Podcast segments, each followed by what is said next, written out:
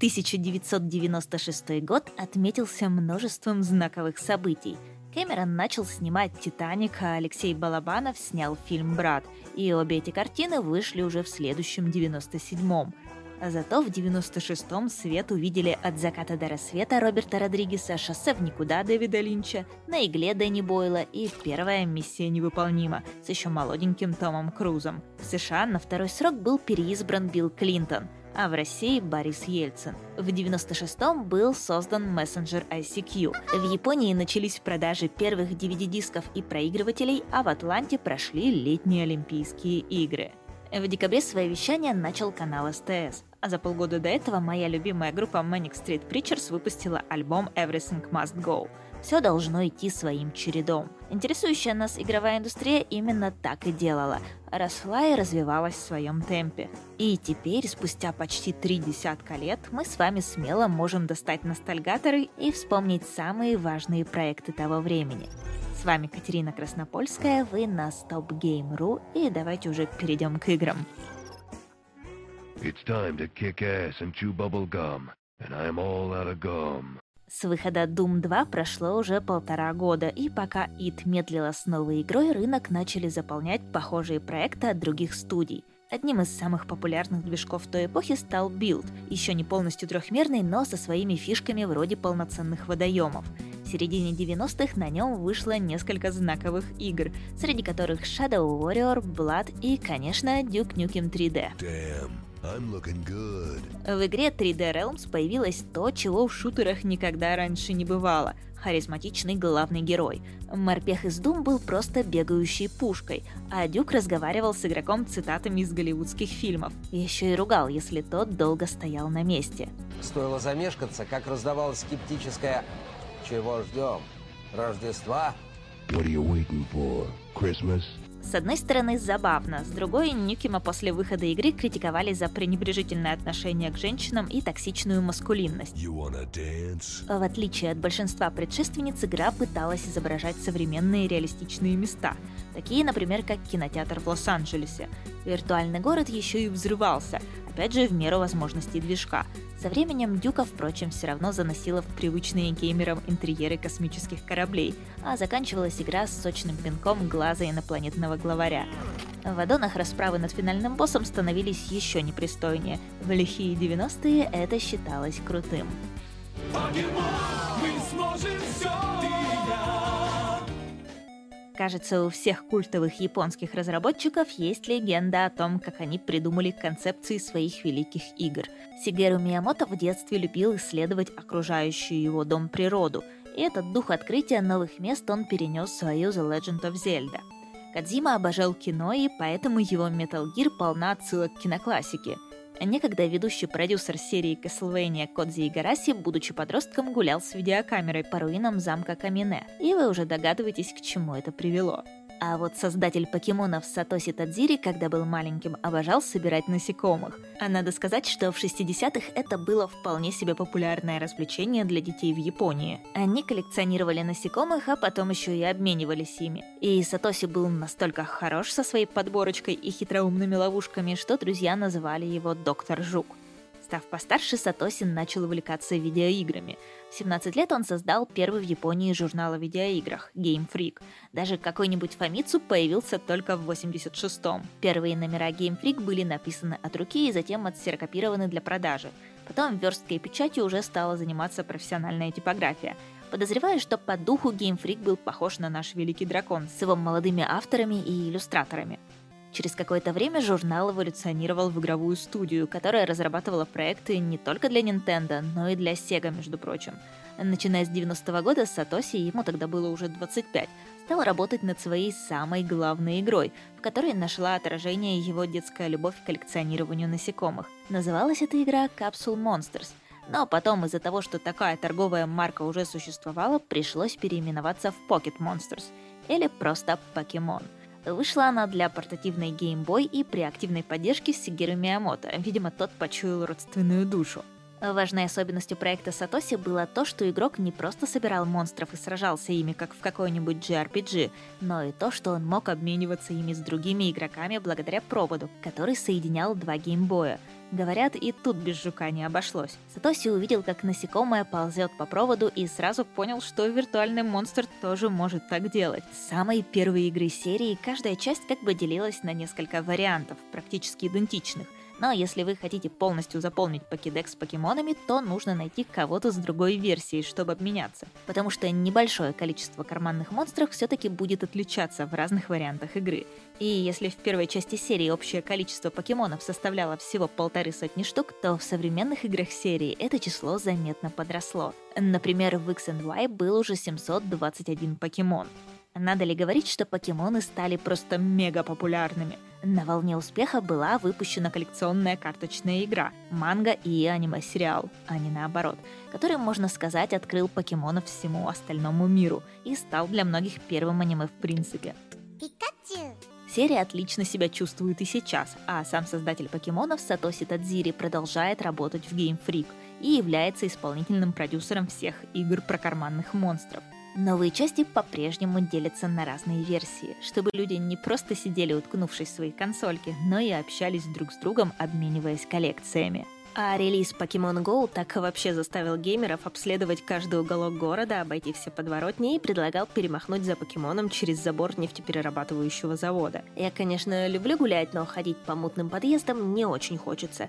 Гораздо приятнее взять пряный чай и отправиться в фэнтезийное путешествие по огромному миру Аденти в Dragon Air Silent Gods.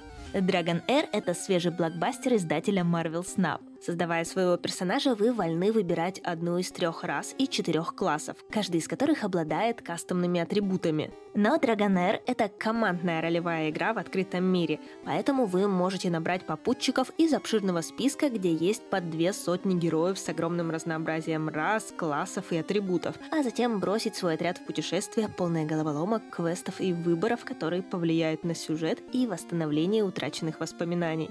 Ну и какое приключение без драки. Боевая система будет требовать от вас стратегических решений по выставлению команды на поле боя, подбор героев с разными стихиями для нанесения комбо-урона и своевременное применение умений. И, кстати, на кучу событий, таких как кража, убеждения и так далее, вам придется бросать D20. За счет ивентов с кубами чувствуется определенный вайб ДНД, который можете ощутить и вы, скачав игру по ссылке в описании или отсканировав QR-код. Игра доступна для Windows, Mac, Epic Games Store, iOS и Android. That was too close. You were almost a Jill sandwich. You're right. Ладно, не у всех крутых японских разработчиков есть красивая легенда о детских воспоминаниях, которые затем повлияли на их игры. Создатель Resident Evil Синзи Миками в индустрию вообще попал, можно сказать, случайно. Он просто пришел на вечеринку в отель, где был, самое главное, по его словам, бесплатный шведский стол – Вечеринку устраивала Capcom, и, разговорившись с сотрудниками компании, Миками подал туда резюме. И скоро начал работать там геймдизайнером, хотя он особо и не разбирался в разработке игр. В начале 90-х Синзи Миками занимался в основном играми по лицензии от Disney. И он, например, причастен к созданию того самого Алладина на SNES – Трудолюбие и талант дизайнера не остались незамеченными, и Миками было предложено возглавить разработку хоррор-игры в стиле Sweet Home. Вот только выпущенная в 1989 году по мотивам одноименного японского ужастика Sweet Home была RPG с рандомными энкаунтерами. Миками же предстояло сделать нечто совершенно иное, но сохранить при этом дух первоисточника и огромный пугающий особняк, который исследует небольшая группа людей. В случае Biohazard или нам привычного Resident Evil это были члены полицейской команды Альфа из подразделения STARS. Они осматривают окраину вымышленного американского городка Ракун-Сити в поисках своих пропавших сослуживцев и попадают в особняк полный головоломок и врагов. Ну а что было дальше, вы все уверенно знаете. Продвигая новинку, Capcom даже придумала новый термин для определения ее жанра — survival horror — это сейчас искушенного геймера сложно напугать и впечатлить, но в 96-м графика игры воспринималась как технический прорыв, а первая встреча с зомби, ролик, в котором он медленно поворачивает голову, производила мощнейший эффект. Людям после нее даже снились кошмары. Классикой стало все танковое управление, кинематографичные ракурсы камеры и, конечно же, обаятельные персонажи. Резидент ругали за плохую актерскую игру и дурацкие реплики, но в итоге они и придавали хоррору особый шарм. Формулу не раз пытались повторить, но любой результат всегда сравнивали с творением Миками, хотя и до него была, скажем, французская Alone in the Dark, которую Синзи не стеснялся называть своим источником вдохновения, как и фильмы Джорджа Ромера – Выбравшись из особняка в финале игры, герои улетали вперед, куда-то в неведомое тогда будущее. Как сказал Вася Гальперов в своей истории серии Resident Evil, они думали, что все наконец-то закончилось, но все только начиналось.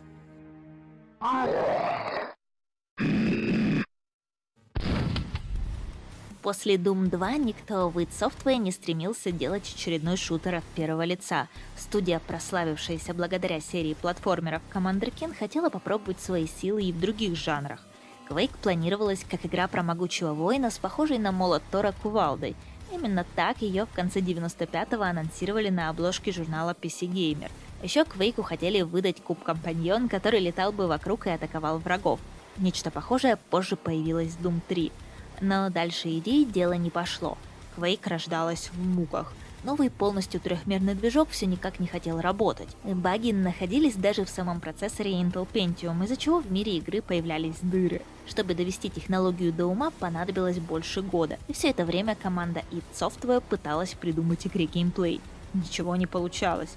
Все очень устали, и чтобы хоть что-то выпустить, пошли на компромисс. Решили делать трехмерную Doom с пушками, монстрами, стрельбой и почти без сюжета. Время поджимало, и в офисе даже снесли стены, чтобы все были друг у друга на виду и никто не филонил. Разработка жутко всех вымотала. Некогда дружная студия раскололась на лагеря. Когда игра вышла, люди начали увольняться. Студию покинул Сэнди Питерсон, левел-дизайнер, который принес в Quake атмосферу лавкрафтианского ужаса. Помимо него из id ушел ее основатель Джон Ромеро, и после этого студия окончательно превратилась в фабрику шутеров. О ее дальнейшей судьбе вы можете узнать из нашей истории серии.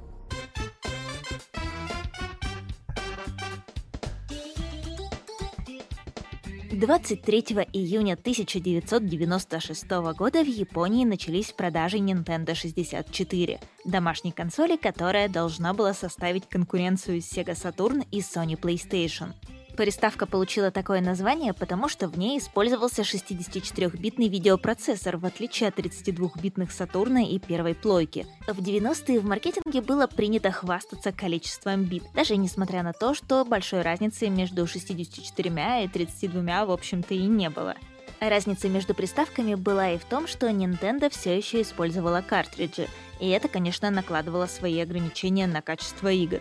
Многие исконно нинтендовские франшизы, вроде Final Fantasy, ушли к Sony, ведь она, в отличие от Nintendo, могла себе позволить делать ставку на эффектные синематики. На нинтендовском картридже могло храниться всего до 64 мегабайт данных. Диски же вмещали в 10 раз больше, и, как вы знаете, многие игры одним диском не ограничивались. Зато игры на картриджах загружались быстрее по сравнению с дисками, и их было сложнее пиратить. Для Nintendo это был определенно плюс. А вот для наших геймеров, которые об этой консоли, скорее всего, только в журналах читали, уже минус. Кстати, рекомендую посмотреть, как о приставке рассказывал Глеб в ролике «Мы купили Nintendo 64». Он был как раз из тех, кто тогда читал о ней в стране игр. Особой популярности в наших краях Nintendo 64 не снискала в силу своей дороговизны, а жаль, ведь игры на этой приставке были очень даже ничего. Сразу начну с козырей The Legend of Zelda Ocarina of Time. Игра номер один на Метакритике до сих пор. Про нее я подробно рассказывала в ролике про 98 год.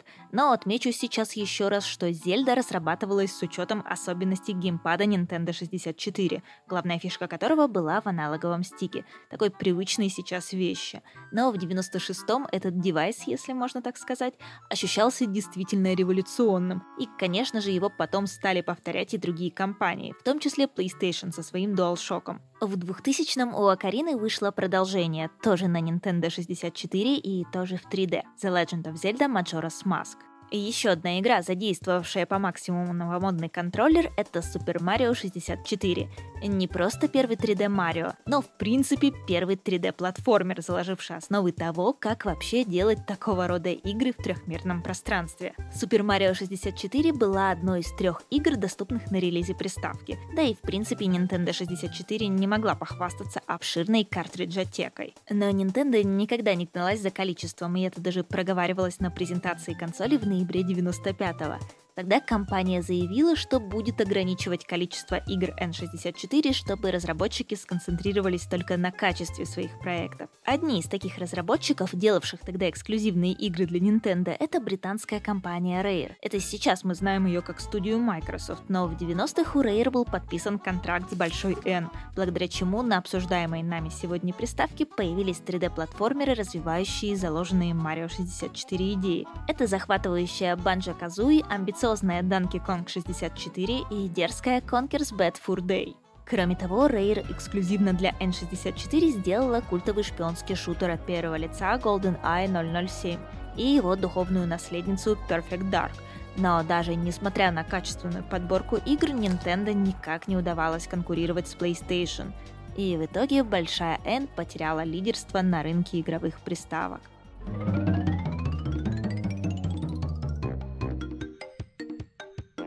Это сегодня Naughty Dog студия с мировым именем, сделавшая Uncharted и The Last of Us. Думаю, дополнительные эпитеты этим сериям не нужны.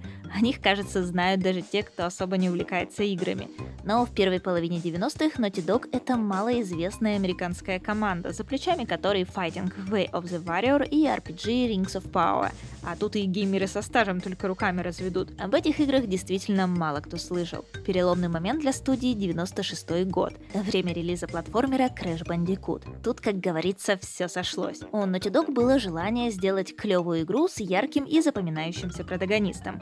У первой PlayStation потребность в клевом эксклюзиве и ярком и запоминающемся маскоте, который встал бы в один ряд с сеговским Соником и нинтендовским Марио, которые в ту пору активно метили территорию 3D. Для Naughty Dog было принципиально сделать свой платформер трехмерным.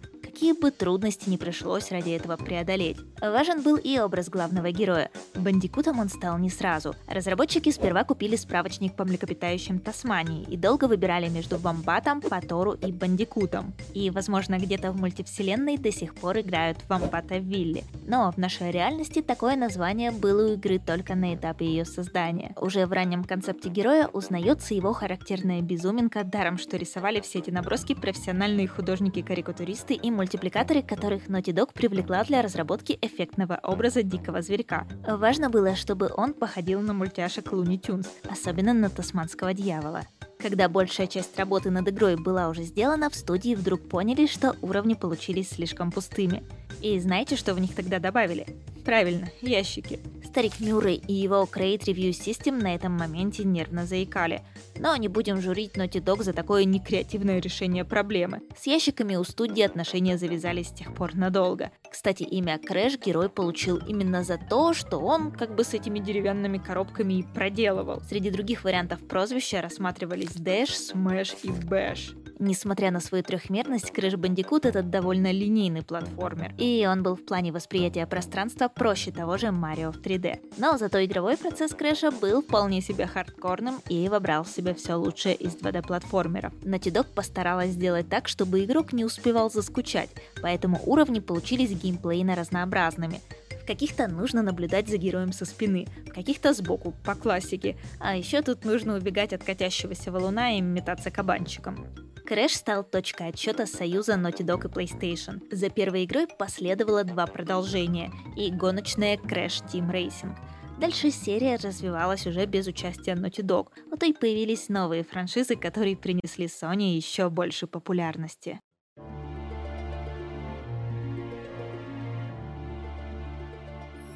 Как и Арена, первая часть серии The Elder Scrolls, Daggerfall — это RPG с открытым миром, действие которой происходит на континенте под названием Тамриэль.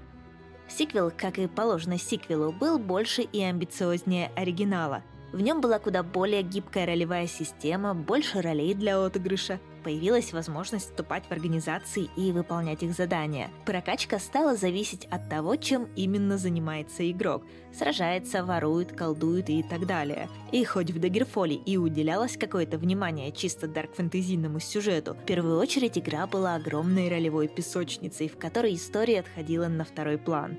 Если не еще куда подальше – Огромная карта процедурно сгенерированного мира Дагерфола до сих пор значится в списках самых гигантских карт в видеоиграх, и это спустя столько лет. Одних только населенных пунктов здесь более пяти тысяч. Но за всей этой масштабностью стоит пустота. Города похожи друг на друга, да и данжи тоже не блещут разнообразием. Вот и получается, что у игрока есть неограниченная свобода отыгрыша любой роли и передвижения по огромному бесшовному миру, но платой за эту свободу оказалось качество этого самого мира. Bethesda боялась конкуренции с близзардовской Диабло, которая тоже должна была вот-вот выйти, и торопилась выпустить свою игру как можно раньше, в сентябре. Отсюда и куча багов на релизе. Как видите, с 96 -го года мало что изменилось, из-за чего игру в народе даже прозвали Багерфоу. Выпуск Дагерфола обернулся для беседки провалом. Студия хотела поразить игроков масштабностью, дать им огромный мир для самовыражения, а в итоге оказалась на грани банкротства. Но более подробно об игре, ее разработке и всех геймплейных тонкостях вам расскажет Ваня Лоев в своей истории серии TES.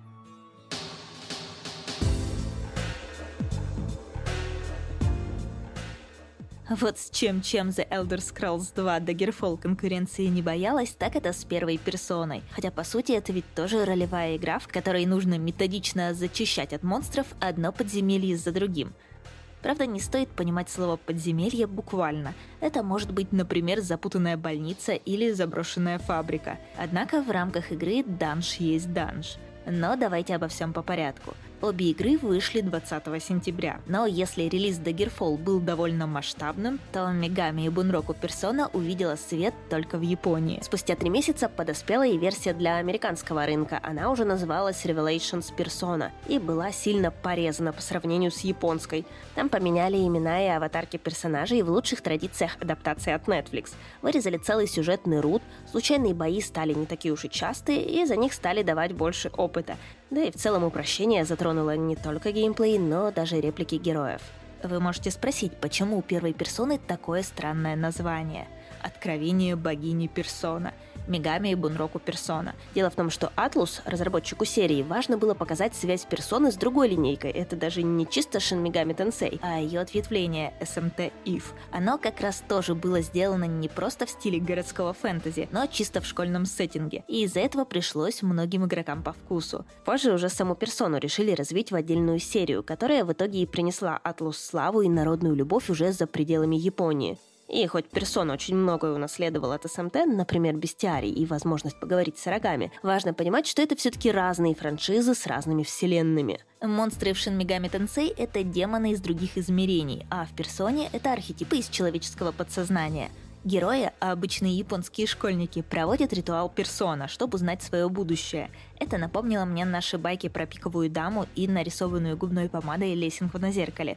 Вы же знаете, как ее правильно нарисовать, чтобы себя обезопасить от дамы. Ну и, собственно, с того, что школьники сыграли в игру, все и завертелось. В персоне тесно переплелись размышления о проблемах современного общества и трудностях взросления, городские легенды и труды Карла Юнга – по Юнгу персона — это маска, которую мы надеваем, общаясь с разными людьми. С кем-то это маска скромника и тихони, а с кем-то наоборот, мы позволяем себе быть игривыми и шутливыми. Но кто мы под маской? Юнг утверждает, что все темное и злое, вся агрессия и страхи, которые мы не показываем прилюдно, это наша тень. Гнев без причины, дурные мысли вроде мести или немотивированной ненависти – это все она. Например, тень завладевает вашим сознанием, когда вы пишете негативный комментарий под роликами, когда указываете на недостатки других, смеетесь над их внешностью. Разум зачастую отказывается признать темные стороны в самом себе, и первый шаг примириться с тенью и побороть вечный негатив – увидеть ее в себе. Если вас кто-то бесит, то, скорее всего, этот человек – ваше отражение. Игры играми, конечно, но иногда они помогают задуматься о куда более глобальных штуках и побуждают взглянуть на, казалось бы, привычные вещи и действия под другим углом. И персона как раз из разряда таких проектов.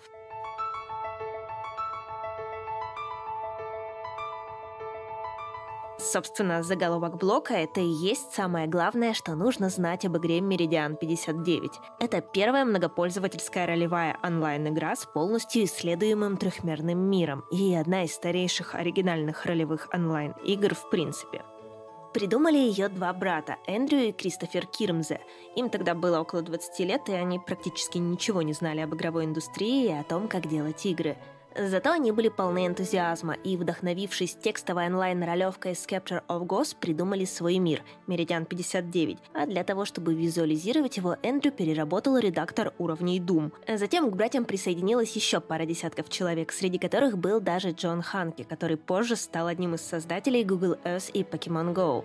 Меридиан 59 представляет собой классическую RPG старой школы в фэнтезийном сеттинге, где нужно не только сражаться с врагами, но и много читать. Озвучки здесь нет, как и отметок на карте, если игрок их не сделает сам. Нет тут главного квеста, какой-то конечной цели, только побочка от неписей. Зато в игре есть большой и опасный открытый мир, который нужно исследовать. Просто ради того, чтобы его исследовать. Это сейчас мы избалованы контентом в играх, но в 96 году и этого было достаточно, чтобы привлечь и удержать игроков. Только в бета-версию Меридиана играло уже 17 тысяч человек. Будучи первопроходцем в жанре ММО, Меридиан стандартизировала и перенесла из текстовых ролевых игр многие привычные нам сейчас вещи – мини-карта в одном углу экрана, чат в другом, личная почта, которую используют и игроки, и NPC. В Меридиане игроки знакомились, заводили дружбу, строили отношения. Эта игра, по сути, стала ключевым звеном между архаичными текстовыми онлайн-ролевками и EverQuest с WoW. Самое удивительное, что Меридиан 59 здравствует и поныне. Игра бесплатная и весит всего 300 мегабайт. Правда, сейчас на ее просторах уже почти не встретишь живых людей.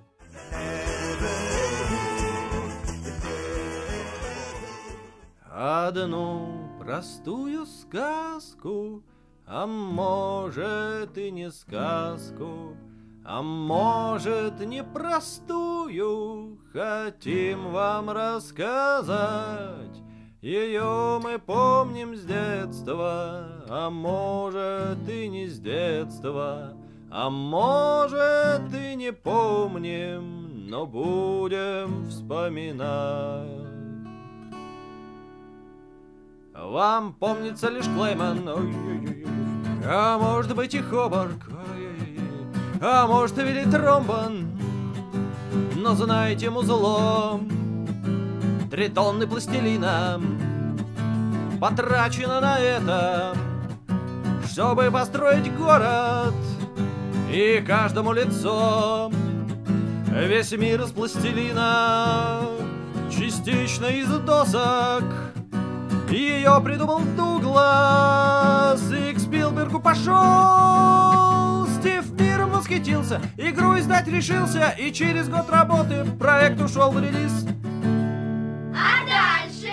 А дальше восхитительный пластилиновый квест The Neverhood ждали плохие продажи при весьма высоких отзывах и оценках. Но тут, как и со многими впоследствии культовыми проектами, признание пришло через время. Ведь спустя почти 20 лет авторам удалось насобирать на сиквел под названием Croc почти 1 миллион долларов.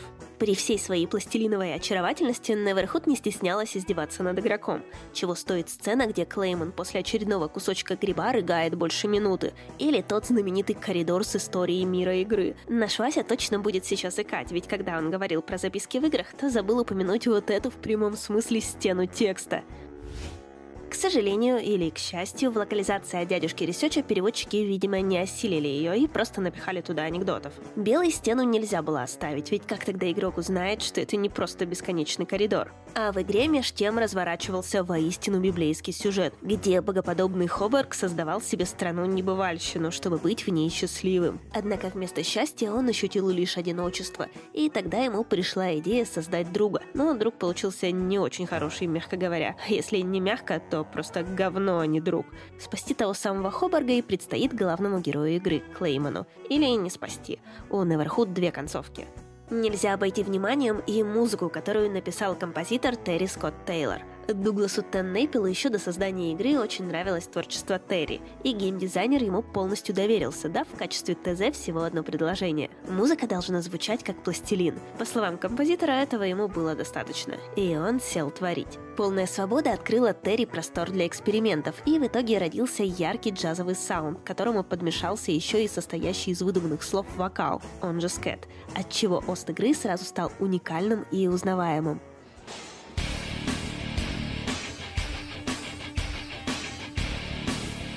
Если и говорить про узнаваемые саундтреки, то нельзя не отметить Red Alert — стратегию в реальном времени, разработанную американской Westwood Studios.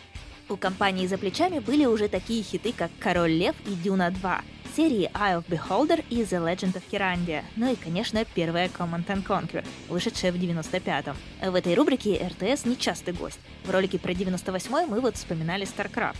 Сегодня тоже не будем проходить мимо знаковой вещи. «Красная угроза» задумывалась как приквел Command and Conquer, но в итоге получила такую популярность, что сама породила отдельную серию, сюжетно оторванную от оригинала.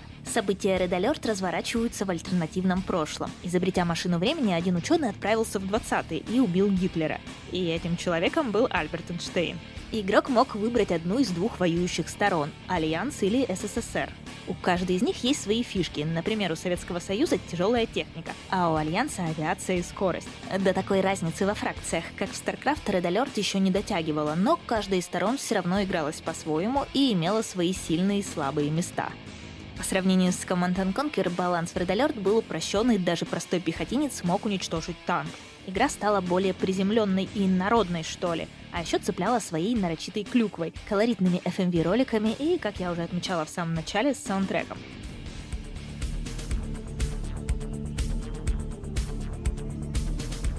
Из-за двух сюжетных кампаний у Red Alert было два абсолютно разных финала, каждому из которых нашлось место во вселенной игры. Победа СССР стала приквелом к оригинальной Command Conquer 95 года, а победа Альянса легла в основу событий Red Alert 2, и уже в ней самобытность франшизы раскрылась во всей красе.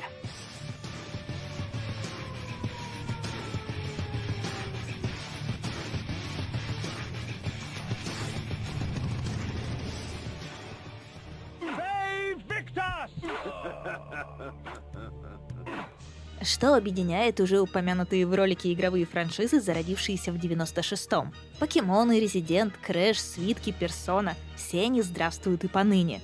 Радуют нас новыми частями, ремейками, пересмыслениями классики. Но не Legacy of Kain. Серия про мертвых существ сама мертвее всех мертвых. А как хорошо все начиналось. В первой половине 90-х Деннис Дайек, основатель канадской студии Silicon Knights, задумал сделать кинематографичную игру с серьезным и мрачным сюжетом, такую, чтобы в нее захотели играть взрослые. Однажды Деннис увидел обложку книги Кена Фоллета «Столпы земли» и понял – вот он, нужный акцент. Так в игре появились колонны, ставшие негласным символом жестокого умирающего мира по имени Назгод. За названием игры долго ходить не стали – ее так и окрестили – колонны Назгота. Потом оно сменилось на уже знакомое всем Blood Legacy of Kain. Но колонны так и остались сюжетообразующим элементом игры. Главному герою, Каину, нужно восстановить их, уничтожив обезумевших хранителей каждой.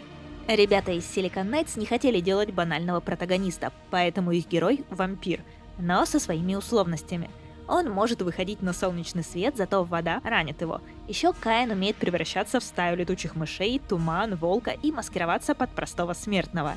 Но так было не всегда. Бладоман начинается с того, что Каина человека убивают разбойники, причем не в кат-сцене, а когда ты уже управляешь героем и совсем не ожидаешь такой подставы. Это могла бы быть самая короткая в мире игра, если бы не некромант Мартаниус. Он воскресил Каина уже в качестве вампира, и тот, одержимый местью, отправился к своим душегубам.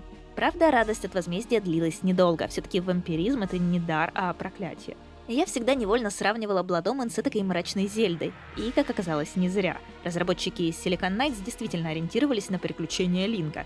Тут тоже есть головоломки, подземелья и секреты а открываемые постепенно способности и предметы помогают попасть в ранее недоступные места и продвинуться дальше по сюжету. Но зато, в отличие от Линка, Каин не молчалив. Герой постоянно комментирует происходящее богатым литературным языком, размышляет, иронизирует, и по его репликам можно даже проследить, как циничный Каин из праздного молодого дворянина превращается в ловкого и хитрого вампира. I can reward you well, for I am of noble blood. But I am dead. As are you. Кстати, весь текст Бладомана озвучен. По задумке Денниса Дайека игрок не должен был читать всякие записки, потому что это бы лишило происходящее той самой кинематографичности, за которую боролась Silicon Knights. По этой же причине для озвучки были приглашены профессиональные актеры. Закончив работу над Blood студия, несмотря на успех игры, не планировала тут же делать продолжение, а хотела попробовать силы в другом проекте, где главный герой мог перемещаться между двумя мирами. Он назывался «Шифтер», но у издателя Crystal Dynamics были другие планы — Он отсудил себе права над франшизой, оставив разработчиков ни с чем. За следующую игру серии Legacy of Kain Soul River никто из Silicon Knights уже не был в ответе. Зато Crystal Dynamics ловко использовала для нее наработки незавершенного проекта Кремниевых рыцарей. По сюжету Soul River Каин восстанавливает царство вампиров на Сготе и в самом начале убивает Розиэля, главного героя продолжения. Древний бог воскрешает протагониста и предлагает ему отомстить. Как по мне, параллели с Бладоман на лицо. Оказавшись у Crystal Dynamics, серия перешла в 3D и стала больше напоминать какую-нибудь Tomb Raider, чем оригинал. Кстати, права на Tomb Raider тоже потом отошли к Crystal Dynamics. Но этой серией студия хотя бы занималась все эти годы, и она не угасла в руках динамиков, как наследие Каина. Well, you have my total attention now. I'm not quite sure if I've got yours though. Hello? Сегодня в это сложно поверить, но до Лары Крофт, главной героини Tomb Raider, игровые протагонистки были не сказать, что в чести.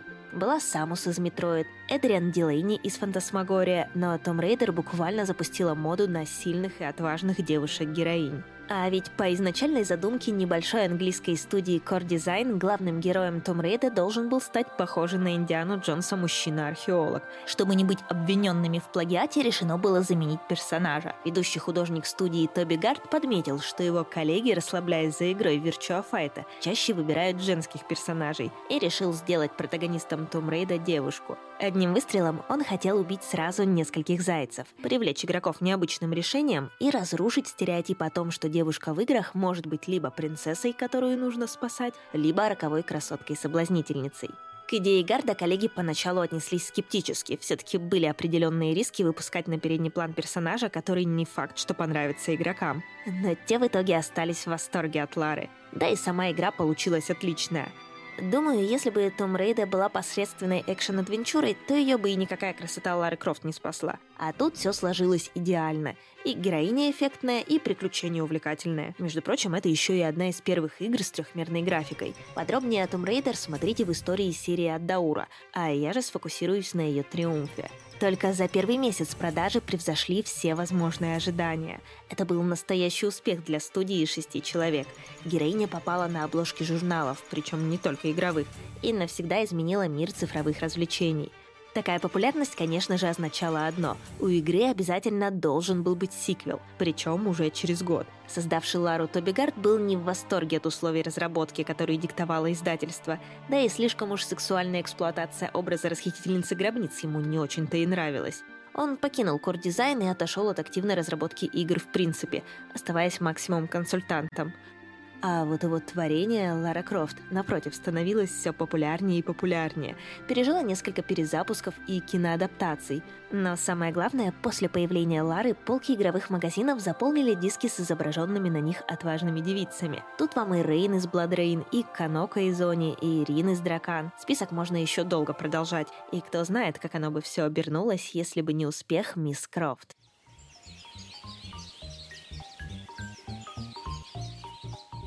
Слово «тамагочи» произошло от соединения японского слова «тамага» — яйцо и англицизма «watch» — часы, и как нельзя лучше отражает всю суть этой легендарной игрушки 90-х — у нас есть питомец в яйце, и за ним нужно все время ухаживать. Сама идея подобного симулятора была не нова. Выращивать виртуального питомца, кошку или собаку, можно было, например, в игре Pets. Но создатели Тамагочи предлагали заниматься этим уже не за компом или приставкой, а используя простой брелок в форме яйца, который можно было взять с собой куда угодно. Изначально планировалось, что игрушку можно будет носить на запястье, вот откуда собственные часы в названии. От такой задумки в итоге отказались, слишком дорого. Но к 25-летию франшизы Бандай таки реализовала проект, назвав его Tamagotchi Smart. А ведь можно было бы назвать его Tamagotchi Watch. Но вернемся в 90-е. В оригинальном Тамагочи, в отличие от его китайских копий, тысячи их, был всего один питомец. Инопланетянин, вынужденно прилетевший на нашу Землю со своими товарищами. Скафандр яйцо придумал по лору для них местный ученый, а владельцы таких тамагочиков должны о них заботиться. У нас, правда, кажется, никто и не знал эту легенду. Да и не всегда те тамагочи, что продавались в местных ларьках и магазинах детских игрушек, соответствовали по форме изначальной идеи. Яблочко не Толик, хочет, а? Нормально все? Мороженого? Ну, тоже нет, а? В оригинальном Тамагочи от качества ухода и воспитания зависело то, в кого питомец эволюционирует. Да, там была прям эволюция, а не просто взросление. И как здесь не провести параллель с вышедшими в тот же год покемонами. Но питомец в брелке менялся, исходя из действий игрока. Его можно было избаловать, закормить или наоборот игнорировать, и тогда он грустил, обижался и в итоге и вовсе умирал. Со смертью Тамагочи вообще было связано множество невеселых историй о том, как те разрушают детскую психику. В конце 90-х СМИ вовсю трубили о том, что дети сильно переживают из-за гибели своих виртуальных питомцев, устраивают им настоящие похороны и не хотят жить без них дальше. Ученые даже назвали такую эмоциональную зависимость от неживого существа или программы эффектом Тамагочи. У нас тамагочи появились не в 96-м, а чуть позже, и это были, конечно, пиратские клоны. Я пересмотрела кучу фотографий и видосов, но так и не нашла то розовое яичко с тремя желтыми кнопками, что было у меня. Зато я нашла его, так сказать, начинку — Супер Гоопи 10 в одном. И услышать эти звуки спустя столько лет, увидеть эти анимации было просто бесценно. Э, я помню, как в младшей школе все просто с ума сходили по тамагочикам. Естественно, на уроках за них ругали, потому что они отвлекали от учебы. Как-то тамагочи запеликал прямо в момент, когда одноклассник отвечал у доски, и он сказал, что тамагочи просит помыться. На что учительница ответила, что у нас тут не баня вообще-то. Класс лежал. Столько лет прошло, а я до сих пор это помню. По-моему, это даже единственное, что я помню из младшей школы. Со временем популярность Тамагочи начала угасать. Но на волне хайпа было выпущено не просто немало моделей игрушки и всяческих коллабораций, вроде Тамагочи R2D2 или Евачи, но и полноценные видеоигры про Тамагочи, начиная с версии для геймбоя, заканчивая ПК. Среди них была даже версия для Nintendo 64, которая стала прообразом серии Mario Party. Ну а потом появились смартфоны и Тамагочи на смартфонах. Но это уже было совсем не то. Мы-то знаем, что настоящая душа, она вот здесь, в этом небольшом кусочке пластмассы с маленьким экранчиком. Ты просто чудо! Эта ночь станет лучшей в моей жизни. Внимание! Чтобы начать смотреть следующий блок, вам нужно пройти наш возрастной тест. Кто такие Тарапунька и Штепсель? А. Маньяки. Б. Хомяки. В. Комики.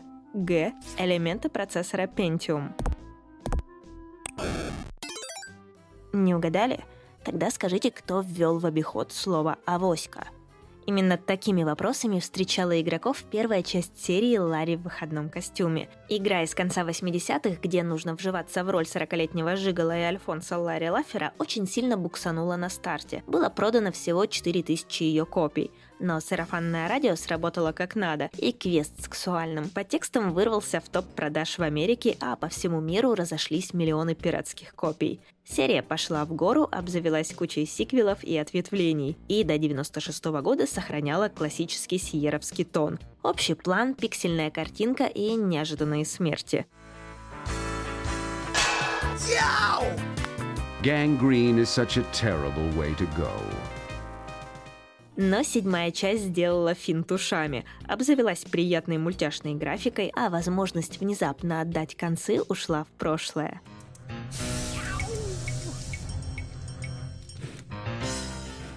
Но концептуально это был все тот же Ларри, который хочет получить секси-тайм во что бы то ни стало. Для этого он отправляется в плавание на круизном лайнере, где, конечно же, есть группа соблазнительных пассажирок во главе с капитаншей, которая, как босс-вертолет, будет ждать вас в самом конце игры. Но, как по мне, самой горячей девушкой была библиотекарша Фригида Пуритана, которую Ларри развращает с помощью непристойной книжки. Забавно, что коробочная версия снабжалась карточкой с разными ароматами. Предполагалось, что игрок может обращаться к ней во время прохождения, чтобы услышать, как пахнет в данный момент мир вокруг Ларри. Так что если вы всегда хотели оценить пердеж 40-летнего Лавеласа, то вам всего-то надо потереть цифру 5. В игре много необязательного контента. Например, есть комик, который читает анекдоты со сцены, и это выступление длится около получаса. Или вот сбор забавных продолговатых предметов. Переводчики обозначили их как стручки, и в результате потеряли не самую хорошую, но все же шутку. В оригинале при их сборе выскакивала надпись «Where is the dildo?», что как бы созвучно со старой серией книг по поиску персонажа Уолли. Художники эти стручки даже нарядили соответствующе. В интервью создатель игры Лоу рассказал, что эта механика появилась из каракуль одного из художников во время планерок. Все поржали, но идея не пошла в работу до момента, пока игра не отправилась к тестировщикам. В это время художники и программисты скучали, поэтому они от нефиг делать начали искать место, куда можно засунуть дилда на игровых экранах. Для Элла Лоу это была финальная номерная часть, если не считать ремейка первой. Сейчас он на пенсии, с удовольствием отвечает на письма фанатов и вполне доволен своим вкладом в индустрию. Я ответил более чем на 80 тысяч писем. Именно в тот момент, когда стали приходить электронные письма, я понял, как много жизней я затронул. Те цифры в электронных таблицах продаж, с которыми нам приходилось работать, это же миллионы копий игр – мне почему-то не приходило в голову, что каждая из этих копий означала, что кто-то сидел десятки и десятки часов, решая все те головоломки, что мы напридумывали. Hello, my friend. Stay a while and listen. Первая Диабло — это именно та самая игра, конкуренции с которой боялась Bethesda, работая над второй частью TES. И хоть обе эти игры можно отнести к жанру RPG, они являются практически полными противоположностями друг друга, и соревноваться им, в общем-то, не в чем. В отличие от масштабной Daggerfall, в Diablo все было максимально сконцентрировано. Она не хотела никого поразить свободой, а делала ставку на реиграбельность. В ней было всего три класса на выбор — воин, маг и разбойник — и, как оказалось, этого вполне достаточно для того, чтобы войти в историю и определить законы целого жанра. Диабло стали подражать, а похожие на нее игры начали называть Диабло-клонами или Диаблоидами.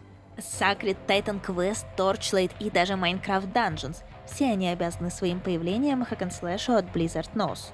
Вся прелесть Дьябла в ее доступности. Мы зачищаем подземелья от полчищ из чадей ада, закликиваем демонов и собираем случайно сгенерированные сокровища все теми же кликами мыши. Локации тут тоже процедурно созданные, и чтобы добраться до финального босса, чье имя и вынесено в название игры, нужно пройти 16 уровней. По своей сути, Дьябло чистейший роглайк. Но не просто роглайк, а роглайк, который хочет быть приятным игроку и практически никогда его не наказывающий.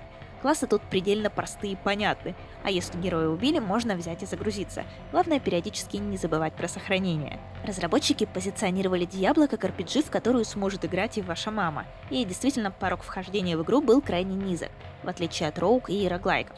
Но это не делало ее скучной. Наоборот, она затягивала в себя и пробуждала азарт, когда ты ждал, что тебе вот-вот выпадет крутое снаряжение. Дьябло сложно представить без музыки Мэтта Ульмана. Тот самый аккорд из темы Тристрама — это идеальное тревожное звучание для города, под которым закопали Дьябло.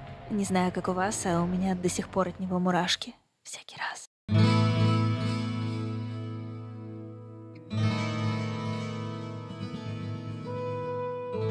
По ходу разработки Diablo постепенно менялась, становясь все более и более узнаваемой для современного геймера. Так, изначально бои в ней должны были быть пошаговыми, как в неторопливой Rogue, а мультиплеер вообще добавили в последний момент. Вышедшая в 2000 году Diablo 2 окончательно сформировала каноны жанра. В ней появилось древо навыков и привычная нам цветовая градация предметов по редкости. В оригинале было только три цвета – белый, синий и золотой. А еще герой наконец-то научился бегать. Игра в целом стала масштабнее и больше не ограничивалась мраком подземелий. Но вернемся в 96-й. Дьябло очень старались выпустить к рождественским праздникам, но не успели. Игра появилась на полках только 31 декабря, последний день такого богатого на шедевры 96 -го года, и стала прекрасной точкой для его завершения –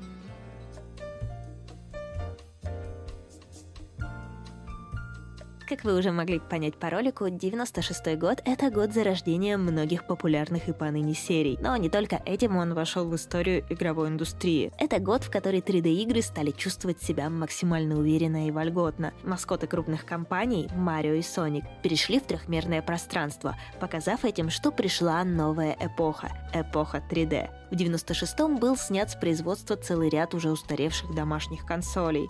Atari Jaguar, Sega CD, Virtual Boy, 3DO ушли в историю. Нельзя не отметить и все еще не угасающий тренд на FMV. Но если вышедшая в 96-м Harvester целиком состояла из видео с живыми актерами, во многих играх просто ограничивались отдельными кат-сценами. Вспомните ролики из Daggerfall, Resident Evil или Red Alert. В 96 году начал выходить журнал «Страна игр», и он явно заслуживает отдельного рассказа о себе. Как вам вообще идея поговорить и повспоминать об игражуре тех лет? Отдельным роликом, а не в рамках этой ретроспективы. А еще пишите в комментариях, про какие десятилетия вам интереснее всего смотреть ролики. 90-е, нулевые, десятые, а может вообще 80-е. Вот лично мне приятнее всего погружаться в 90-е и начало нулевых. Рассказывать о них можно бесконечно, вспоминая детство, в которое так и хочется вернуться хотя бы на денек. Но мы не Альберт Эйнштейн с машиной времени, так что оставим эту тягу к прошлому до следующего ролика и условимся встретиться на том же месте на Stop Game.ru.